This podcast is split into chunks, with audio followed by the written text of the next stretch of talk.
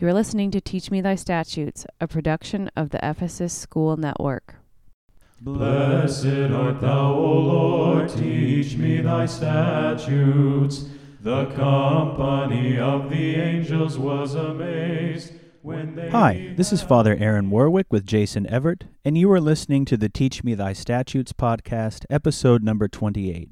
Today's reading is from John chapter 1, verses 1 through 17. In the beginning was the Word, and the Word was with God, and the Word was God. He was in the beginning with God. All things were made through him, and without him was not anything made that was made. In him was life, and the life was the light of men. The light shines in the darkness, and the darkness has not overcome it. There was a man sent from God, whose name was John. He came for testimony, to bear witness to the light, that all might believe through him. He was not the light, but came to bear witness to the light. The true light that enlightens every man was coming into the world. He was in the world, and the world was made through him, yet the world knew him not. He came to his own home, and his own people received him not. But to all who received him, who believed in his name, he gave power to become children of God, who were born not of blood, nor of the will of the flesh, nor of the will of man, but of God. And the Word became flesh and dwelt among us, full of grace and truth. We have beheld his glory, glory as of the only Son from the Father. John bore witness to him and cried, This was he of whom I said, He who comes after me ranks before me, for he was before me. And from his fullness have we all received grace upon grace. For the law was given through Moses, grace and truth came through Jesus Christ. Today's reading is uh, no doubt very familiar to most of us, uh, for many reasons, I'm sure. But one of them certainly is the fact that this reading is appointed for the Paschal or Easter Divine Liturgy. So I thought we might examine this reading today, Father, because you typically don't have an opportunity to do so uh, during that liturgy, as the Paschal homily of St. John Chrysostom is, is traditionally read at that service. So I'll begin, as I often do, uh, by asking why. Why place this passage on Pascha and not one of the gospel accounts of Christ's resurrection? Great question, Jason, and, and one I'm sure others have. I think our natural expectation would be that on Pascha, on Easter Sunday, as it's called in America, we would hear a scriptural reading specifically about the resurrection. Yes, that's that's certainly what I would have expected, uh, but I know that there has to be a good reason uh, for it to be otherwise. Of course. Uh, to fully comprehend, we have to understand the very basics of the Orthodox liturgical cycle, and that is following both the biblical day as highlighted in Genesis 1 and also then the traditional Jewish practice, which comes from Genesis 1 the liturgical day is not the same as our modern day calendar day. That is to say, the liturgical day begins in the evening and ends then in the afternoon. Again, I refer back to Genesis 1, where we have the definition of a day. There was evening and there was morning one day. Likewise, the Jewish Sabbath, which is Saturday, begins at sundown on our calendar day of Friday evening and lasts until sundown on the calendar day Saturday. So, in Orthodox Christianity, our liturgical practice is that the day begins in the evening. And, Jason, you know the first service of the liturgical day, the service we have in the evening. Uh, yes, that would be uh, Vespers, correct? Yeah, correct. So when we celebrate Pascha or Easter, the celebration actually begins with the Vespers service on Great and Holy Saturday. So that makes sense then that we have the celebration uh, after the epistle reading, the one most Orthodox remember uh, when you come out and throw the flowers all over the church uh, that had decorated Christ's burial tomb and we sing arise o god judge the earth. Exactly. That's that's actually the first liturgical proclamation of the resurrection which as you said is at the vespers service which in this case is a vesperal liturgy on great and holy saturday. So this begins our celebration of pascha.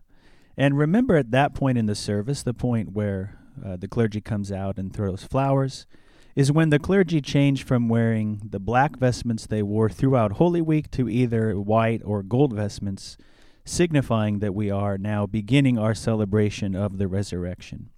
And I bring this up because at this service, at this liturgy, we hear about Christ's resurrection as told in the 28th chapter of Matthew's Gospel.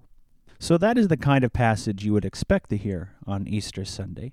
And I want to draw attention to the very last phrase of that reading.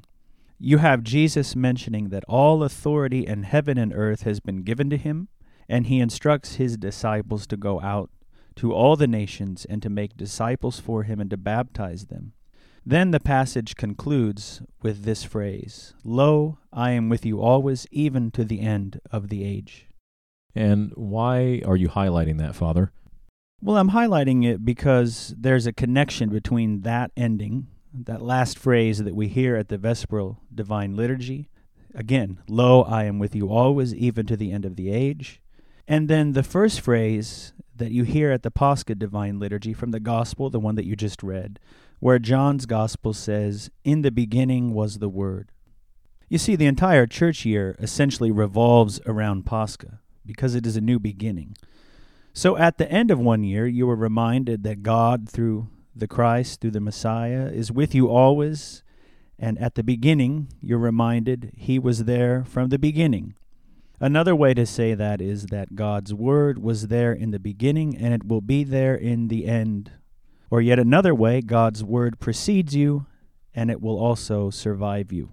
As we hear in the Scriptures, we are like breath we appear and we disappear, but what abides forever is God's word. It was here before us and will be here after us. It is far greater than any of us. It's very interesting, Father. And as I said at the beginning, uh, I've learned to ask why specific readings are placed where they are, because that in and of itself is of great significance and provides further insight. So, what you mentioned in that explanation is that the word precedes us and survives us. I'd like to pick up on that topic, uh, the word, because John's gospel famously begins with, In the beginning was the word.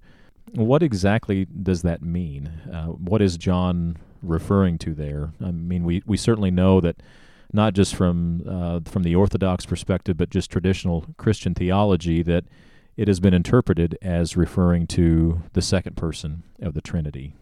Is that correct? Yeah, as you, as you highlighted, that's certainly been the traditional interpretation, and I'm not by any means arguing against that, but I think we do ourselves injustice when we don't step back and look at the broader picture. Too often we begin from the conclusions that were drawn over 400 or more years of dialogue about what a passage means, and then we read that into the text, oftentimes without fully understanding uh, the actual conclusions uh, that people came to through that 400 years of dialogue. And I think a better approach is to step back and to see the bigger picture and to try not to read that into the text, but to the, see the text for itself, to see how it connects to other biblical passages, and to work through the bigger picture and the deeper meanings of those passages. Well, I, I like what you're saying, uh, but I'm not sure that I fully understand. That's fine. Uh, let me let me use an analogy. Let's say my child has a question on their math assignment, and maybe I'm really busy when they ask for help. I think maybe that the question they have on on that topic is not of great importance, and so I sort of cheat, so to speak, by just telling them the answer. You know, that's one approach I could take, and you know, I'd be lying if I said I haven't done that before. Uh, but in the end, uh, I say that I'm cheating because what I'm really doing is cheating them. They aren't actually learning how to solve the problem for themselves, so they haven't really learned anything. You know, they might get a better grade on that specific assignment because I gave them the answer, but they have no real understanding of what's going on. The alternative is, of course, much better. And that alternative is that I stop what I'm doing and I actually work through the problem with my child so that he or she knows how to get to the correct answer by themselves. It takes more time and effort, but that way you're not cheating your child. You're helping to educate them, helping them to understand the correct answer and how in the future to do it on their own. Okay, it makes a lot of sense. Uh, so, getting back uh, specifically to these first few verses in John's Gospel, Can you discuss what is meant by the word? Yeah, so let's even just stick with English. The word word in English is versatile. And the same is true, perhaps even more true, in the biblical Greek and in the broader Greek wisdom of New Testament times. And we could do entire podcasts on any number of these subjects and on the rest of this passage that you read, but let's focus on the first part of this passage and we'll just stick with English. But I want to highlight that what I'm saying is by no means unique to English. It actually does correspond to the biblical Greek. So, in any case, uh, I would stress that in English, and in this specific biblical passage, we can understand word in at least three ways. The first I'll start with is the most broad. It would be a more generic word, something that I say, not necessarily even one word, but you know, like a sentence or two, a brief teaching. And we see this use in the Old Testament. I'll give the first example, which is in the book of Genesis, chapter 15. We hear twice in that chapter that the word of the Lord came to Abram. So, the first way to think about this word or this concept of the word is in a broad sense of God speaking to us. The second way to understand it here is as the Word of God, which in the Judeo Christian tradition refers most specifically to the scriptural message. You can see that's related to the first use I mentioned above, but it's more concrete to the scriptural message and how we understand God Himself to be speaking through that scriptural message. And then finally, what I would point out is its reference to the incarnate Word the enfleshed Word, which is Jesus Christ, who is the perfect embodiment of God's Word, of God's teaching, of the scriptural message. And that's why John says the Word became flesh and dwelt among us. In the Greek, it's most literally, He encamped among us.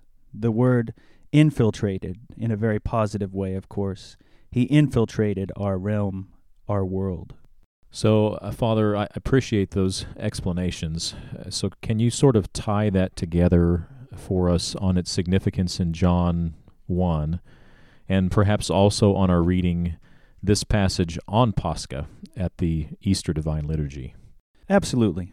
So, what you have here in John is a recognition of what I might call the beginning of the end. Again, go back to Genesis 15 and you have the word of the Lord speaking to Abraham.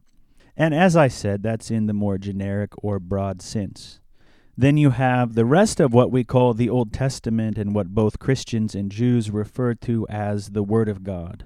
And remember, the early Christians referred exclusively to the Old Testament as Scripture. The New Testament was referred to as the memoirs of the apostles and the epistles.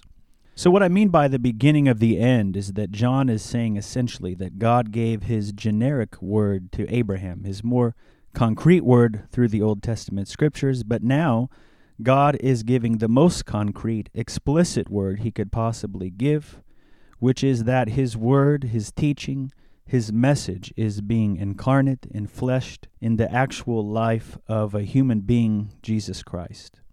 And let me be clear this is by no means saying that the essential message changes, but rather that God gives the same message in increasingly clear and specific ways, perhaps because we humans seem to be so dense and don't seem to get his message any other way. In fact, look at Genesis 15, where, as I mentioned earlier, is the first reference to the word of the Lord. The fundamental message of Genesis 15 is putting your trust in God, having faith in Him.